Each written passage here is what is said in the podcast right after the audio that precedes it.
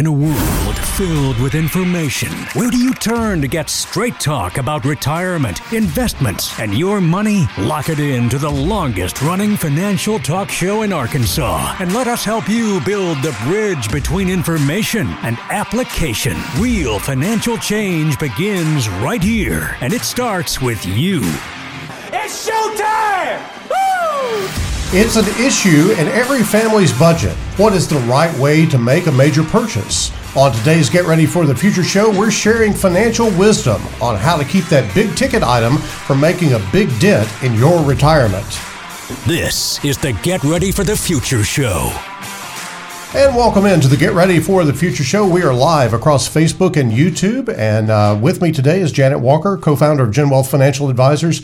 Uh, by the way, Scott Inman is taking a little bit of time off for some personal business. Teresa Arago from our new Conway office. Yes, good morning. Last time you were on this show, you were a little bit choppy. I see that you're full blown today. I hope it will go a little smoother today than the last time I was on. It's choppy okay. because of Skype. Yes, That's yes, it. technology. Yeah. and Troy Johnson in the, in the fourth chair today. Yep. Good to see you, sir. Good to see you. All right, we're back on the Get Ready for the Future show live to impart some financial wisdom, as I said in the opening, about big ticket items, how to make a major purchase. I think it's something, guys, that every family deals with. Every family goes, oh, wow, we're going to spend a chunk of money here. Mm-hmm. What is this going to do to us as we work toward our financial goals? And that's something, Janet, that we've worked with people for a long time on getting clarity on. You're absolutely right, John. And this this whole topic it makes me think about a, a country song. The dad is kind of talking to the daughter, and it's it's baby, just slow down, you know, Oh, yeah. because she's always in a rush. You know, she gets in an apartment, and it's like, well, now I want a house, and just all of these stages that she's so rushed on. He's like, just slow down and i would say that's probably the overarching theme on mm-hmm. this you know even if you are ready to get a new home or a new vehicle or whatever just slow down. And that doesn't mean, you know, wait 10 years on it or whatever. It means take the time to be sure you really understand what mm-hmm. you're doing in this case before you jump in. It's not it's not quite the same lesson as the song. You can go ahead and do it, but be sure you're doing it wisely. Yeah, you're not getting married. You're, Yeah. you're just buying something. Yeah. But, but it is a big deal, Teresa. And I think the key to that slowing down, what happens is you lose the emotional attachment to the mm-hmm. thing and you can make a logical decision. When you're in a hurry, you make decisions you might not have made if you'd just taken a moment to think it through. You're absolutely right. You have to think about the fact that when you're in a, a buying mode and you're in a store, one of the things, Troy, they want you to do is to buy now, Yeah. to, to mm-hmm. close, to, to get this deal done because you might change your mind. Yeah, and the two main things we're going to talk about today are houses and cars. And I think when people shop for those two items in particular, especially the car, you know, they're going to tell you it's the end of the month or it's the end of the year. This is the best the deals are going to be. But have you ever realized that it's truck month every month at a dealership? it really is. Yeah, it absolutely is. And so we want you to help uh, to have the ability to think through some of these decisions. We want you to have the ability to do the right thing as it pertains to you, your finances, and your budget. So we're opening up the comments today. Uh, if you're watching on Facebook Live, just drop down in the comments and send us a question. If you have a question, feel free to write that question into the comment area and send it to us, and then we will uh, try to get that and answer your question on the air. You may have a particular question about a big ticket item that we're not talking about. I don't know that the type of item really necessarily makes that big a difference, but it is more so the thought process behind how you get that done.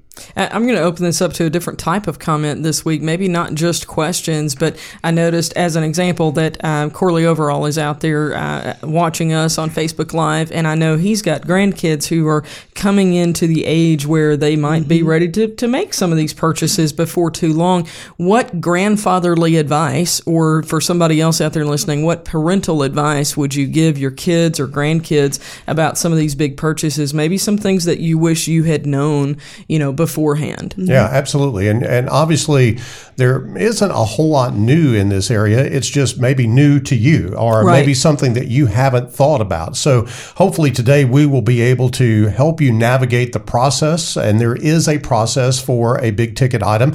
Janet, one of the things that I, I think is really important, especially for our regular listeners, doing this in retirement seems to be way different to people than Right. doing it not in retirement because they're making money. They're like, okay, I can make that payment or I can pull that lump sum from savings.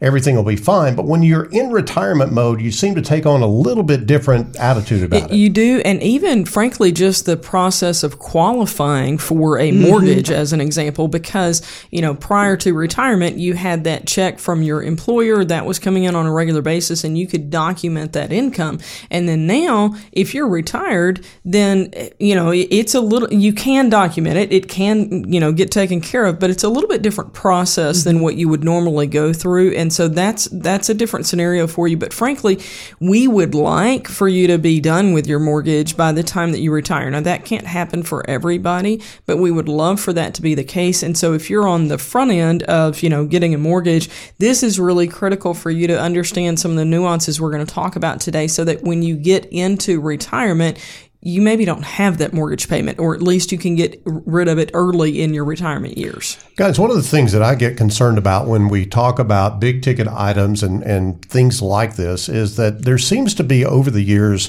just this proliferation of opportunities to take money out of your IRA, your 401k plan, your health savings. I mean, you name it. Mm-hmm. That- Yeah, If yeah. there's a way that they can figure out, oh well, let's do this to you know you know buy some good street cred with the voters, then let's open up the piggy bank. But I think that we would universally say around this table that that's probably not such a great idea. It, it also, frankly, opens it up for the IRS to get more tax money if we're not talking about Roth dollars. It does. And what people don't realize is not only are you losing those dollars right now, I know they say you're loaning money from yourself, but it doesn't really work that way because that money's not growing. Right. If I set money aside for a purpose, I need to protect it for that purpose because, guys, you need a lot more than you did 20 years ago when you were retiring because we're living longer, which is great.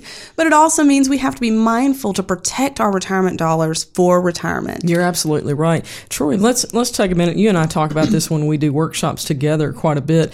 Take a minute and talk about the word mortgage. I think most people don't know what that really means. Yeah, so in almost every workshop, which is where we go out um, and go to employers and, and present about money and how money works, me and Janet will write up on the board the word mortgage and we'll break it down into the two different syllables there, mort and gauge. So we always ask the audience, you know, give me some other words with mort. So Janet, a couple. So some- a couple other words mortician, mort. mortality, mortal, those are all really fun words, right? Mortuary. They- yeah, mortuary. They all have to do with the word Death. Death. Okay. And, and then gauge, and this is a little bit easier for me as a female to demonstrate than it is for the guys, but before this was a wedding ring, it was called an Engagement. Engagement ring. engagement ring. And so gauge is an agreement. Mort is death. Your mort gauge, if you will, is an agreement unto death. They are expecting you to pay on that thing mm-hmm. until you die, and we would like for them to be wrong. Yeah, so we, we talk about strategies on how you can pay your mortgage off. I was, and we've got a tool that we can help with that. Um, if you've got a little bit of extra each month that could possibly go to, towards the mortgage, we can show you how big of a difference that'll make over the long run. And I think that when you start thinking about taking money out of retirement accounts, uh, we don't have time to, to actually do the numbers on this, but if you just think about the rule of 72, and if you use 6% return, that means that, that money doubles every 12 years. Well, if you think that, okay, I've got four doubling periods. If you're a young mm-hmm. person, I've got four doubling periods over the my lifetime before I hit retirement. That $10,000, dollars if you mm-hmm. do, do the math on it, it goes to 20, 40, 60, uh, sorry, 80. $80,000. dollars mm-hmm. It cost you $80,000 in future Right. dollars by taking that $10,000 out to put down on a mortgage. And there's a lot of other dynamics with when you're young, especially because if you're not planning on staying in that job forever, well, when you leave that job, Yeah. that becomes a distribution to you if you want to move those dollars and you lose the ability to pay it back. Yeah, especially if you're taking that from a from a 401k plan. If Right. you borrowed that money from a mm-hmm. 401k plan, that can be a problem. Well, we're just getting started on the Get Ready for the Future show today. We are talking about big ticket items, how to ma- pay for a big purchase. We're going to go through that. Of course, your comments are welcome on Facebook Live. If you're watching on Facebook Live, just drop down in the comments section and give us a question, and we'll try to answer that here as we continue on the Get Ready for the Future show in just a moment. If you want the answer, ask the question. Email info at getreadyforthefuture.com with your name, location, and question, and we'll answer it on the air. We'll be back in just a moment. This is Scott Inman. At GenWealth Financial Advisors, we understand that there should be more to retirement than just the size of your nest egg. Whether it's more time for family, a fresh start, or just stopping and enjoying life. Whatever it is for you, we know that your retirement should be more. With offices across central Arkansas, there is a Genwealth location nearby. Call 501 653 7355 or visit us online to schedule an appointment and harness the power of more. Securities offered through LPL Financial member FINRA SIPC. Investments and economics move at the speed of light. And we've got the latest information you need to know to stay ahead of the game. From Genwealth Financial Advisors, it's the fastest four minutes in investing. Welcome into the Fastest Four on social media and on radio from the Get Ready for the Future show. Janet, here at Gen Wealth, one of our roles is to always be looking ahead. I almost right. feel like I need the binoculars out to, to look ahead at not only threats but opportunities yeah. that are coming down the pike. And today we want to talk about one that hasn't been around for almost a decade. Yeah, uh, so this is one of the reasons we call it the Get Ready for the Future show is that we are looking ahead, but we, we want to take a moment to look at where we've been in really the past decade decade. And what we're looking at is LPL research is talking about some opportunity now. They're warming up to international stocks. And really, that has been lagging, John, since the recession in 2008. So this hasn't really presented a lot of opportunity for us in, in a decade or so. Yeah. And to be clear, they're not recommending that you move into international stocks and out of U.S. stocks right now, but they are getting warm to the idea. John Lynch and, and Ryan Detrick and their team is is looking at all of the, the technical indicators of international stocks, and they're saying, okay, things are, are coming around here, and they're raising a much more optimistic tone about international equities. So at this point, when you do a valuation comparison of international stocks to U.S. equities, there's about a 20% valuation gap, which is rather significant, and that is in favor of overseas stocks at this point. So in short, stocks from international companies are cheaper on a relative basis compared to U.S. equities at this point. And part of that is because the U.S. market has run so far up and, and those international stocks have lagged so far behind. That right. creates that value gap. And they're beginning to think that, okay, that might be something that we really want to look at for our clients in the not too distant future. So, number two, Janet, is the stabilizing, stabilization, that is, of global growth. You know, Europe has been a mess for a long time that is beginning to stabilize a little bit. So there are some indicators that the German economy might mm-hmm. be turning around just a little bit.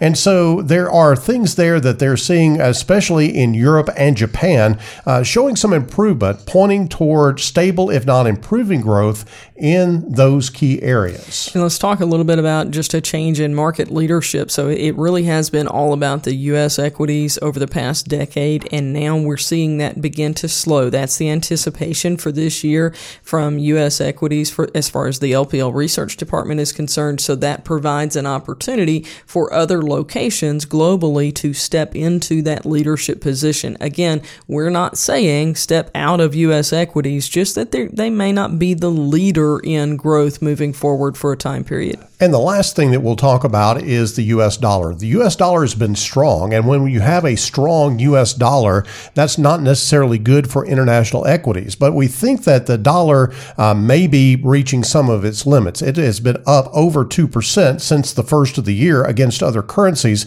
and our research partners at LPL are expecting that to change as other countries stabilize their growth, and at the same time, the US has to come to grips with its trade deficit and its budget deficit. So those two things will begin to work against a strong US dollar. And if it's a weaker US dollar, then you could see some relative strength in international equities. Absolutely right. John, we're going to talk for just a brief moment about emerging markets. The pace and direction of economic and earnings growth in emerging markets really make that sector for LPL really one of their favorites as far as overseas opportunities are concerned. And emerging markets hasn't gotten a lot of attention in recent years either. And of course, as always, this is research. It's not it's not fact. And so this these situations could change in a moment's notice. So you want to keep that in mind. The other thing you want to keep in mind mind is to focus on the fundamentals. That is the theme for 2020.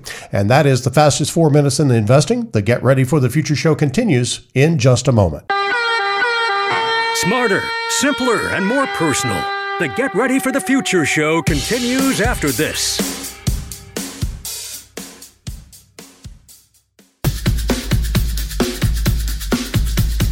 You ain't heard nothing yet. Buckle up, because we're back with the Get Ready for the Future show.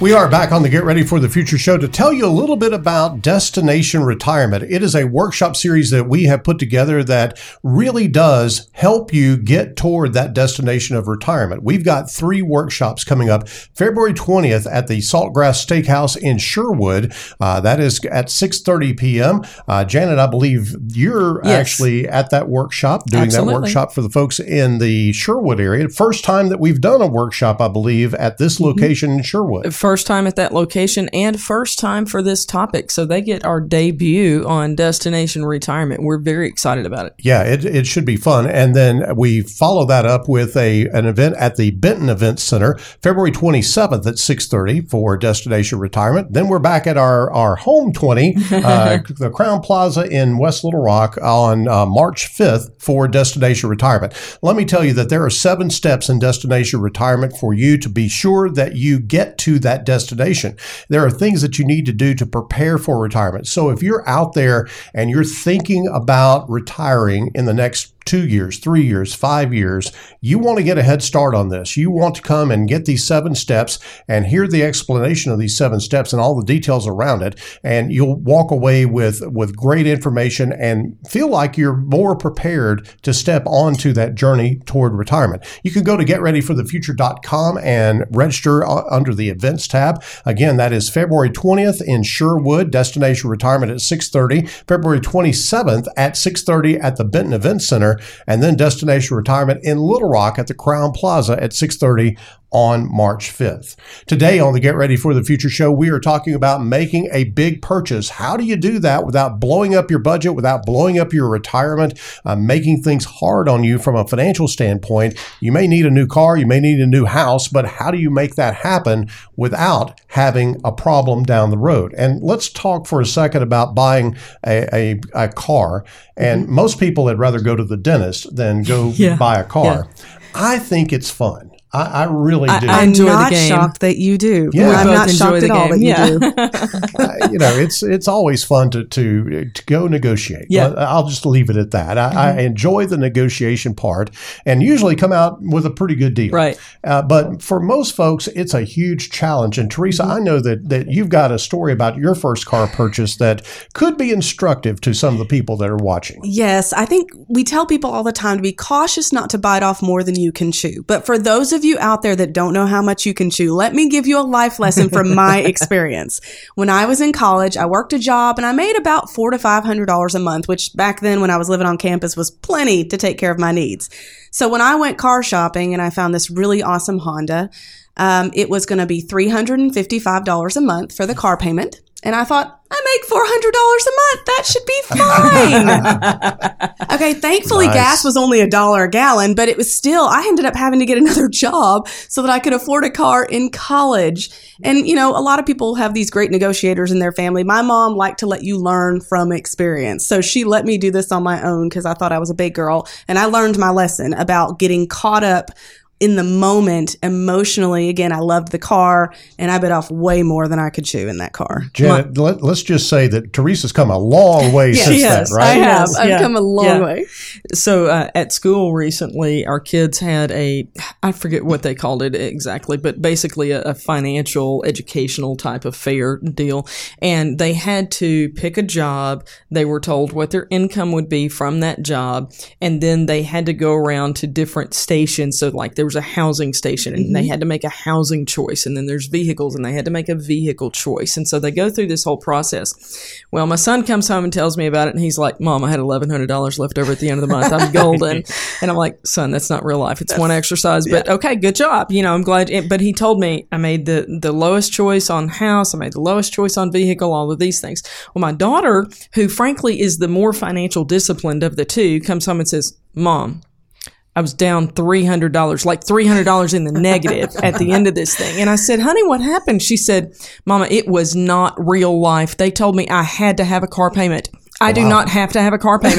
She said, I put my hands on "I my hips and I told them, my mom is a financial advisor. I'm not allowed to have a car payment. I won't have one. They said I still had to. So anyway, I, I wanted to walk through that. It's kind of funny. You know, she was very frustrated and everything about the whole deal. But uh, the point is, there are so many people who really do think you have to have a car payment. I don't know how many clients I've had tell me over the years, well, you're always going to have a car payment. Baloney. My, my parents never had one. Mm-hmm. I'll also say my dad never had a new vehicle until he was, he was either in his late 50s or early 60s. Mm-hmm. Never once before that did he have a new vehicle. Mm-hmm. I didn't catch that wisdom early enough in life, I, but now we're that way. But that doesn't mean I drive an old jalopy either. Like the vehicle I drive right now, bless his soul, whoever the first owner was, drove it for 2,200 miles and then turned mm-hmm. it back in.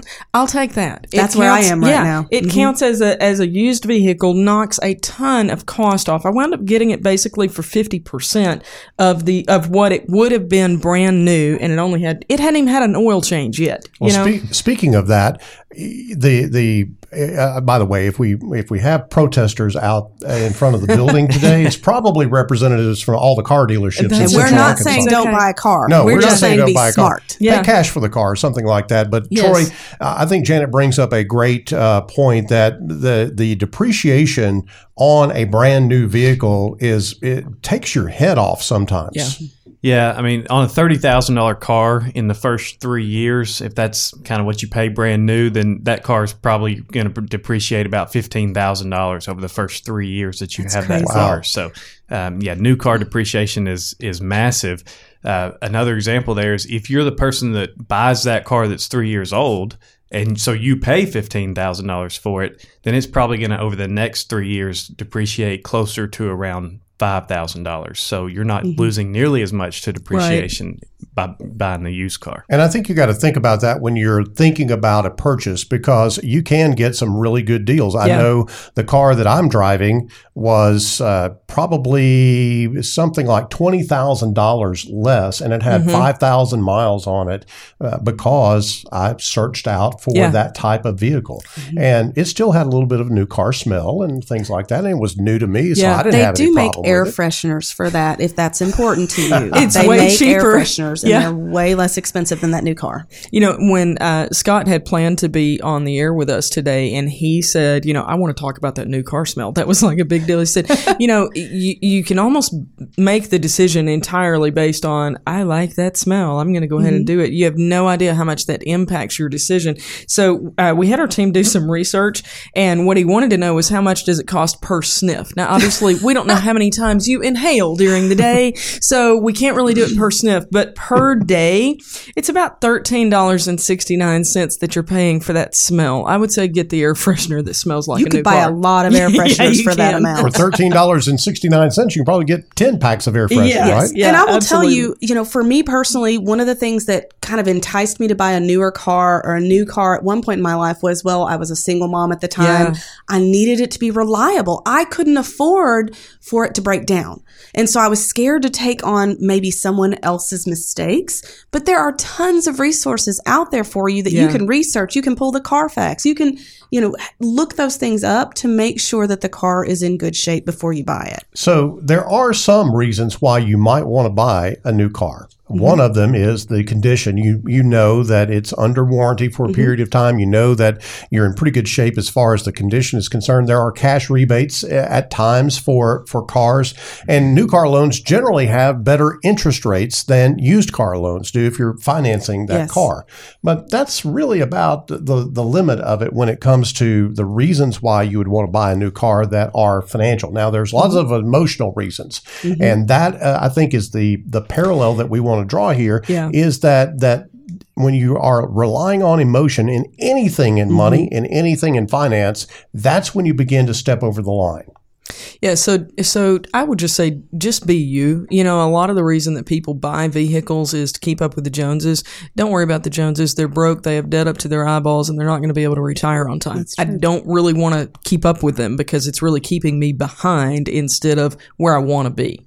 Yes, absolutely. Comment uh, came in from Facebook Live. Advice to oldest grandson was to buy sensible. There are nice cars and trucks that are pre-owned, very affordable. Just what we're talking about. Exactly. Check the interest rates for the best deals at banks and credit unions, and a lot of people are competing for these car loans these Mm-hmm. days. Troy, I know that, that the dealership has obviously they want you to finance there because they get a little kick from that. But if you are out in the competitive landscape of all the banks and credit unions, you can find some good deals. Yeah, and you can check what your interest rate would be, you know, checking with several different banks or credit unions before you even go to the dealership to buy the car. So- Yeah, absolutely. And I, I want to go back to what this, uh, what Corley is saying here on his comment. He he goes on to talk about what you talked about a little bit, Teresa, which is reliability and affordability are the most important things to look for until you're financially stable. But then I love his last comment because Corley, it sounds like we're related on this. Uh, he says, "I drove my last truck for 13 years before buying new last year," and and I get that. We've driven our last couple of vehicles for a decade plus just because, and it, that's our deal is if it ain't broke, don't fix it. And mm-hmm. sure enough, if it ain't broke, don't replace it. And I think the other thing that you've got to think about is that if you're buying a used car, you can probably get a, a higher class of car than you could if you're Yeah. buying new because you're going to spend that money mm-hmm. on the depreciation. so if you save that money, now you may be able to afford a much better car mm-hmm. as, as time goes on. So What's wrong with leasing? Let's t- hit that real quick. Uh, let's talk about car leases because that is uh, seems to be a, a big black hole. Troy, Yeah, so one of the biggest dangers that you have when leasing a car is you're only allotted a certain amount of miles. And if you turn that car in with more miles than you were allotted, then you owe them something like 50 cents per mile, you know, that you went over. So that can add up really fast. Uh, I could probably buy another car with what I would have been over on Oh, an allotment yeah. with a lease. And you do have a lot to, that you have to put down up front for those too, just like you would with if you were to buy a car. So is it really saving you much? Well, let's think about it. Do you want to every day or every week think, okay, I need to go the shortest route possible so I right? keep. I, Gee, can I drive my own get car to go do this thing Yeah. or, you know, So- family trips? So leases, uh, you know, I think that uh, we can probably universal say universally say they're probably not a good idea for most people. We call it fleecing instead Fleecing. of leasing. Oh, yeah, that's- you're that's- getting fleeced if you're leasing. Absolutely. okay, so we're going to take a break in just a moment, but uh, we want to encourage you that if you're watching on Facebook Live, send us a question or a comment on uh, just drop down in the comment section on Facebook Live and send us a question or comment. Also, remember those workshops, Destination Retirement, coming up a little bit later this month in Sherwood and also in Benton and in West Little Rock. Go to getreadyforthefuture.com to register for Destination Retirement. We're talking about how to deal with big ticket items on the Get Ready for the Future show. Up next, we're going to talk about housing and how you can get the best deal as far as buying a house is concerned. We're back in just a moment. Your retirement should be more. More what? More than just investments, more about you. Find out more when the Get Ready for the Future show returns.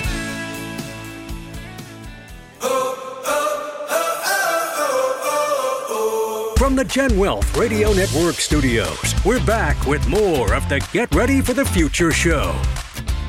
We want to thank you for joining us on the Get Ready for the Future show. If you're watching on Facebook Live or on YouTube, thank you so much for joining us. If you're listening on radio, we appreciate you as well for joining us on the Get Ready for the Future show. Of course, today we're talking about the right way to make a big purchase. And when it comes to housing, we wanted to bring in an expert. And so Carolyn Cobb with the Arkansas Realtors Association, she is the president, also a, uh, a, a realtor with Coldwell Banker RPM Real Estate in, in Little Rock. Welcome, Carolyn, to the Thank Get Ready you. for the Future show. Thank you very much. We're glad, glad to be here. We're glad for you to be here. So let's talk a little bit about uh, the whole issue of, of buying a house.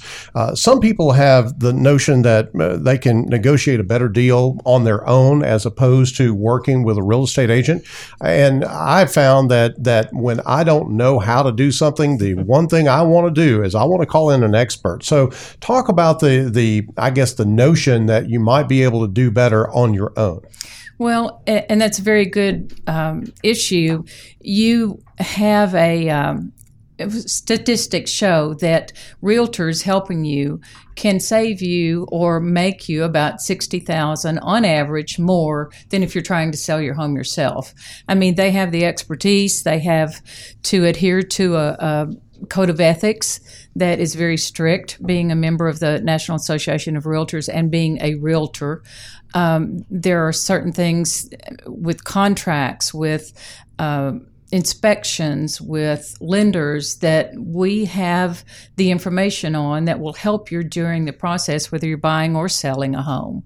So, very much so. I, I, I mean, I would never even before I was a realtor, consider doing that large a purchase without having an expert help me. There's a lot of paperwork involved there, and a lot mm-hmm. of things that you can kind of step on if right. you're not if you're not careful. Janet, Carolyn, this may have been what you just referenced with the National Association of Realtors, but in, in our industry, we have FINRA, the Financial Industry Regulatory Authority. So people can go and do what's called a broker check on an advisor and get information about them and everything, kind of check out their background. So, what is your industry equivalent? And what would it do for somebody who's maybe looking to to uh, use somebody in your industry as buyer or seller? That's a good question. We um, we do have to adhere to a very strict code of ethics with the Arkansas Realtors Association, and then AREC is our governing body, and uh, they uh, certainly have our rules and regulations that we have to follow.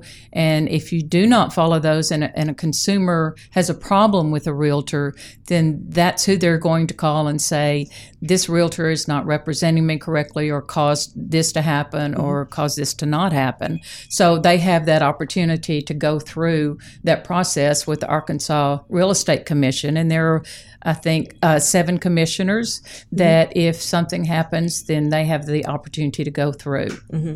Perfect. Okay. I know there are, you know, when you're wanting to find a financial advisor, we talk to people about interviewing them and asking questions. What would you say would be the best questions for a savvy buyer or a, a, someone who's wanting to sell when they're interviewing their realtor? What would be the important questions to ask? Well, just like anything else, I would suggest that they do their homework. Mm-hmm. Get online. You can always find us on um, any public venue. We have mm-hmm. Facebook pages. We have uh, our company has pages and a website. So I would certainly start there. And then if you find an agent that or has been recommended to you, uh, uh of course, is always better, but uh, you're going to ask them how many years have you been in the business?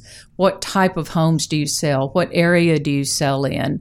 Uh, where's your expertise? What's do you know about the schools, the mm-hmm. parks, mm-hmm. the communities? Mm-hmm. So those are the questions I would want to know in hiring a realtor. We're talking about buying a home as a big ticket item. Big ticket items are the topic of the day on the Get Ready for the Future show. And Carolyn, I, I, I think about, uh, you know, when you think about a group of people, we like to say that, you know, all financial advisors are not the same because you have people that have certain expertise in certain areas. You have stockbrokers that know all about trading stocks and things of that nature. And then you have folks like us who are planners that, that really don't pay a lot of attention to trading, but we do pay a lot of attention attention to planning and, and looking ahead and things of that nature. I'm assuming that realtors are much the same way. You have different folks that specialize in different things. That's exactly right. We have uh, military um, agents that specialize in military or mm-hmm. you know veterans loans or um, veterans homes uh, because that's a little bit different than just a conventional uh, loan and, and type of process that you go through. But yes, I mean, we have eight offices with Coldwell Banker RPM Group across central Arkansas. And so you need to know, the realtors need to know the area that they're working in and all the particulars, whether it's uh, what zoning problems there are or issues. Can it be zoned commercial? Can it be zone uh, residential? Those types of things. And yes, it's very specific to an area quite often we often talk about or think about, you know, a seller getting an agent, but let's talk about a buyer and a buyer's agent. What does that relationship look like? Is there a contract that has to be signed? How does that work? There is an agreement that is signed with the buyer agency, and it is uh, it just says that I, as a as a realtor, am working for you in this transaction, whether it be buying or selling.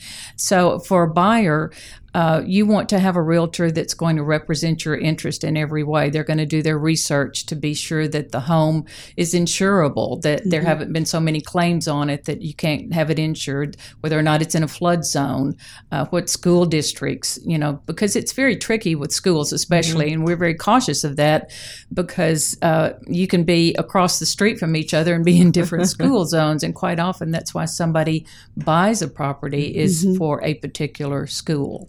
So all of those things, and and it just doesn't involve. Um, signing an agreement and, and it allows us to negotiate on your behalf. And it just takes that emotion out of it because it is a business deal. And I know for a lot of people, especially for me, my home purchase was the largest purchase I mm-hmm. made in my life at the time that I did it. And then I've recently done that again. But I will be honest, looking through that contract, there's a lot of stuff that I don't understand it. So what would you say, you know, for a buyer who's looking at these contracts, what would be the best way for them to know what to look for and what specific things should they be looking for? Well, and again, that's having an agent that you trust that's mm-hmm. going to represent you because there are timelines that have to be met that if they're not met, that can cause an issue in the transaction. Uh, and those are very specific as, as far as getting a loan, as far as having your inspection done. What to understand in an inspection, how to read through it, because quite often they're lengthy, and you want to be sure you're going to ask for the things to be repaired or replaced that that will help you in the long run. Roof roofs are very big right now. Mm-hmm. You know, how old is that roof? Does it have any problems? What am I going to look for in the future in replacing it? So all of those things play play part in your transaction. And I think my agent was really helpful for me in that he helped us understand what was realistic to ask for. I think mm-hmm. sometimes you don't know that you can ask for certain things. You know, we saw signs that there might have been a little bit of water damage starting somewhere, and the inspection said, oh, you need gutters. Well, he told us to ask for them in the agreement, and the Right. seller agreed to it. So that's another thing I think that having that person on your side as a buyer helps with. I, I would agree with that. Going way back eons ago to I was just barely out of college and buying my first home. Like at that point, frankly, you don't even know. Wait, we split closing costs. Like I'm the buyer. I didn't. I didn't know that that was an option. And so I think it's very important, especially first time through, but really at any point, to have somebody working for you on your behalf as the buyer.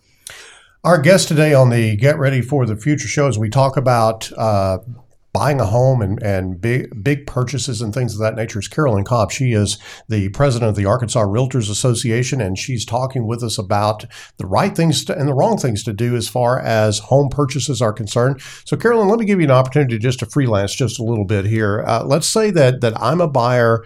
I'm as green as a gourd. I walk into your office and go, I want to buy a house. What are you going to say to me? How- What do I need to know? And what are the things I need to be prepared for? Well, one of the things I would ask you is what's your time frame? How quickly do you have to move? Uh, have you been pre-approved with a lender? And if you haven't, then I'm going to give you two or three names that that I know work very well with first-time home buyers. You're green. You need to know the process. You need to know what that loan amount's going to be and what your payment's going to be with the taxes and insurance. So I'm going to guide you through that, and then again, you can start looking at a you want five acres and horses, and then you wind up in a condo that's Yeah, yeah. or a patio home, and that's believe me, that's happened to me. Oh, yeah. Uh, I've shown fifty houses, but. Um, most often, they will narrow down the search that will help you get in the area that you want in the home that you want. So, I'm going to ask you a lot of questions, and we're going to uh, spend some time together going over the contracts to be sure that you understand the specifics of this contract and know what you're signing. I think it's important to point out here that this relationship between the the home buyer and their real estate agent needs to be a relationship of trust. There has to be the thought process is that you're my advocate. You're you're the person that I'm putting my trust into and I need to work with you and it doesn't need to be an adversarial relationship or I'm paying you money to do or anything of that nature, right? You're exactly right. It is a relationship and it's a friendship. Quite often we I'm still friends with people I sold houses to 10 years ago Mm-hmm. and I've sold them two or three houses. I think the average length of time uh, is about 4 years that people stay in their homes and they're either going to move up or move down whatever the situation may be. So it's important that you keep in touch with that person and and make that relationship long term. What are what are some of the ways that you've seen it fall through financially?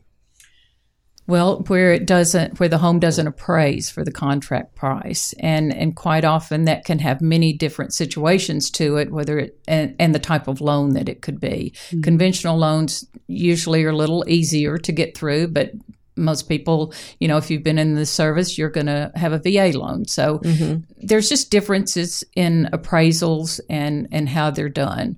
That's the main one, and then also a surprise if if you can't afford the payment and, and the insurance comes in higher than you expected. So those are all the, the things that we talk through and work through in the negotiation process. Carolyn, we thank you so much for coming in, uh, joining us here on the Get Ready for the Future shows. We help people to prepare for the future. If you're uh, looking at, at a, a home, hopefully you've got some information. And Carolyn, I'm sure they can reach out to you if they have some questions. Absolutely. How do they do that? Well, my phone number is 501 258 6909 or uh, ccobb at cbrpm.com. All right, I'll help great. them. Awesome. so Thank much. you so much for Thank being with us on the Get Ready for the Future show. We're going to continue talking about these big ticket items, the things that could wreck your budget, wreck your retirement if you're not careful. We're hoping to impart some wisdom to you to basically navigate all of that as you work toward that in your future. We're back in just a moment. Are you following us on social media? Search for GenWealth on Facebook or follow us on Twitter at GenWealthFA so you don't miss out on behind the scenes photos, money tips, and informational videos. The Get Ready for the Future show will be back after this. Meet the GenWealth team in person at our GenWealth Academy workshops happening in your area. For more information, visit getreadyforthefuture.com slash events. Now, back to the show.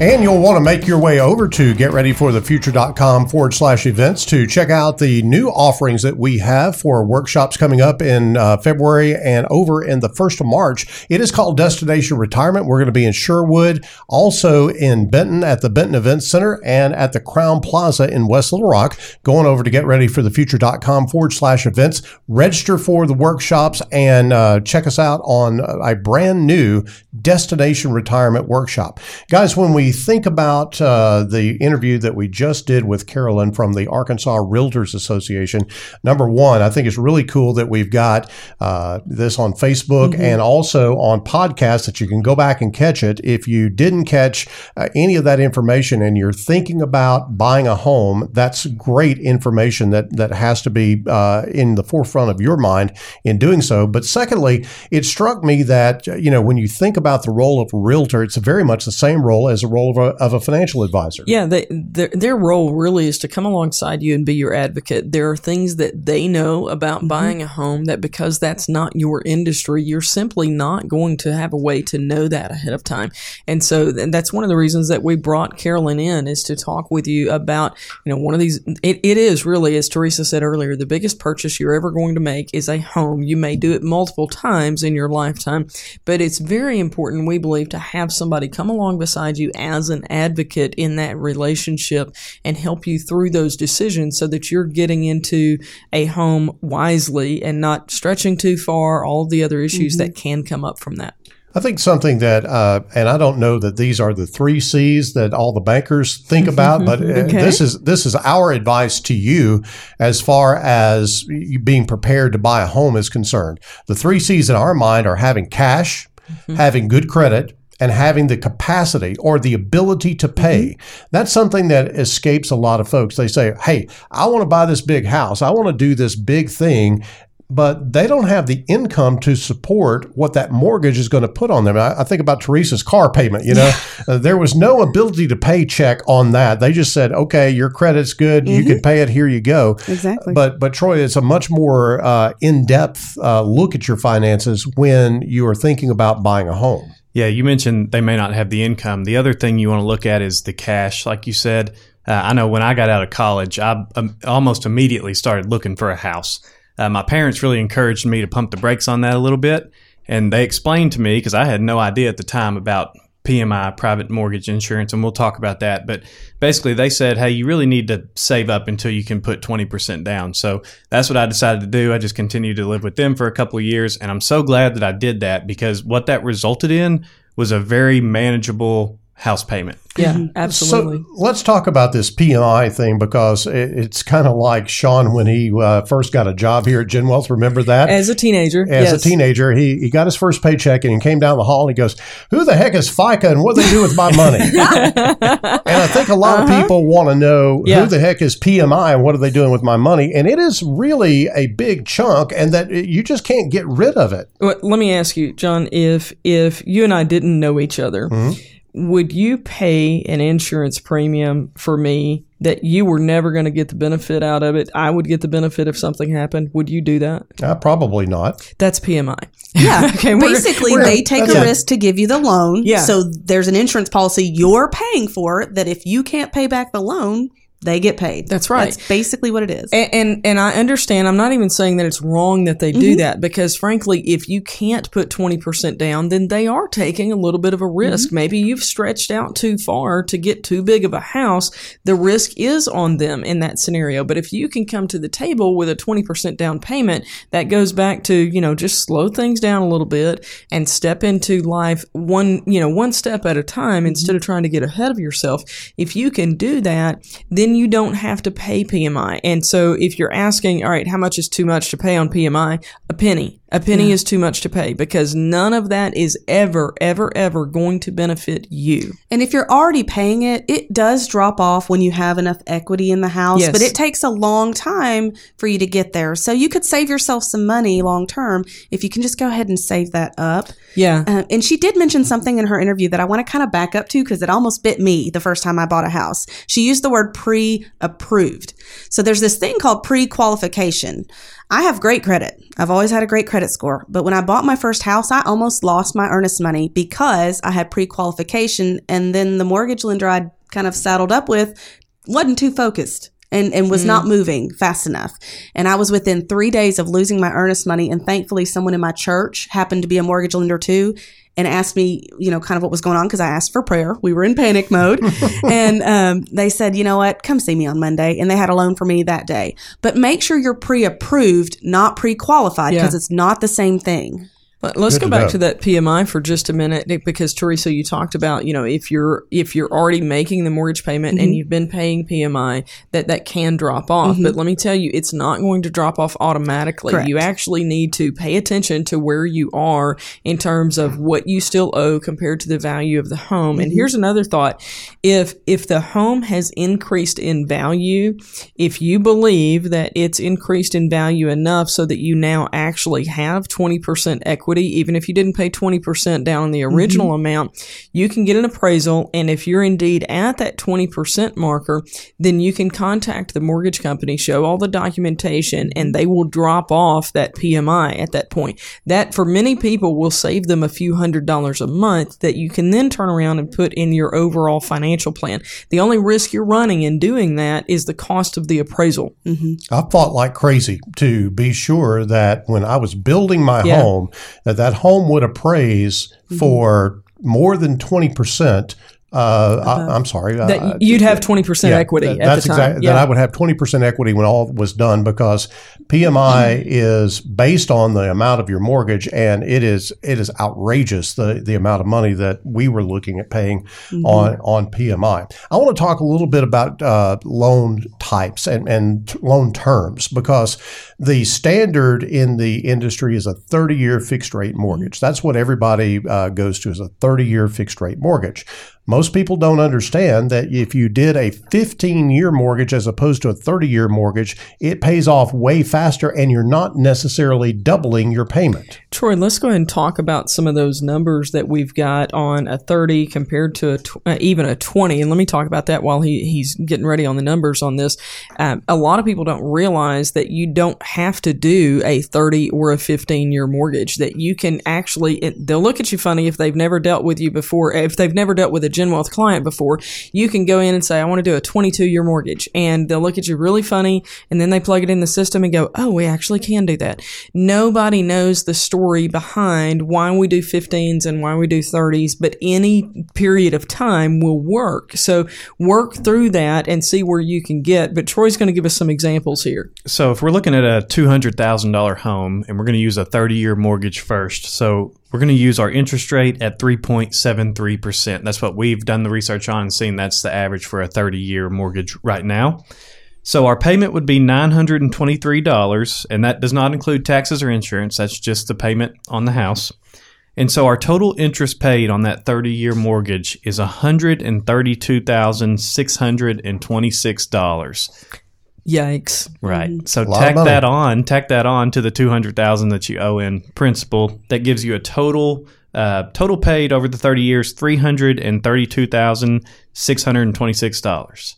That's a that's a large number. It's a lot larger than the house cost you. Yeah, I'm just going to say the interest paid on that is enough to outright buy the last house I lived in. Right. And before we jump into the other examples here, let me let me say this real fast. If you do have a 30 year mortgage, you've already made that uh, choice. You don't have to go refinance to a shorter term. Right. You can simply add extra to your payment each month. And how I referenced this in our first segment, but we've got a tool where if you say, okay, I can put an extra, you know, $400 a month towards my house, we can plug that in starting where you're at and it'll show you, you know, the amount of time that it will decrease your overall payment there. And it, It- can make a big difference. Yeah, it absolutely can. So you're not necessarily locked in on that 30 year time period. Mm-hmm. And you can save tons and tons of money by by just thinking through that. And guys, one of the things that I'm very excited about is our ability to help people with this. All you have to do is give us a call here at GenWealth at 501-653-7355 and we will be glad to talk with you about whatever situation you may have going on as far as your future is concerned. Everybody heard the bell. Everybody knows what that is, or at least we we all should know what that is. It's time to wrap up because we want to share some closing thoughts on the big ticket items that we've talked about so far on the Get Ready for the Future show. Let me just talk about the length of time a little bit more on the mortgages. So uh, we we had time to go through a 30 year example. We didn't really have time to do the comparison on a 20 or a 15 year, but it does not double to go from a 30 year to a 15. Here's my point. Play with the numbers and see what you can make work without stretching yourself too far because you don't want to be in that situation. But you don't want to be in a mortgage for 30 years because you don't want to have that in retirement. Here is the principle I think everyone needs to carry away from this. If you're paying interest on something, you're enriching someone else's financial future as opposed to yours. This is important stuff. When you start talking about uh, numbers with commas in them, and especially if there's three numbers on the other side of the comma, uh, then adds you, you- it does. It makes a huge impact on your financial future. We talk to people all the time about Social Security and making the right choice on Social Security. And how many $200,000 mistakes can you make in choosing your Social Security claiming strategy before you screw up your retirement? Think about it the same way. If you're making a major purchase and you don't make the right choice, how does that impact your overall picture as far as retirement is concerned? Knowledge is power, and as a financial advisor, we want to make inform help you make informed decisions about the decisions that you're needing to make as far as your finances are concerned. Hey, we love having you listen in on the Get Ready for the Future show each and every week. If you've got questions, give us a call 501-653-7355. We'd love to visit with you about that or find a GenWealth office near you. There is uh, offices across Central and South Arkansas, also North Louisiana. That's it for the Get Ready for the Future show for this weekend. For the entire team, thanks for joining us. The GenWealth Financial Team is available to you 24 7 at info at getreadyforthefuture.com or call our offices at 501 653 7355. You should personally consult a financial advisor before making any investment, and no strategy can assure success. GenWealth Financial Advisors is an Arkansas registered investment advisor with securities offered through LPL Financial, member FINRA SIPC. The Get Ready for the Future show is a production of GenWealth Financial Advisors, and opinions expressed are not those of this radio station and are for general information only.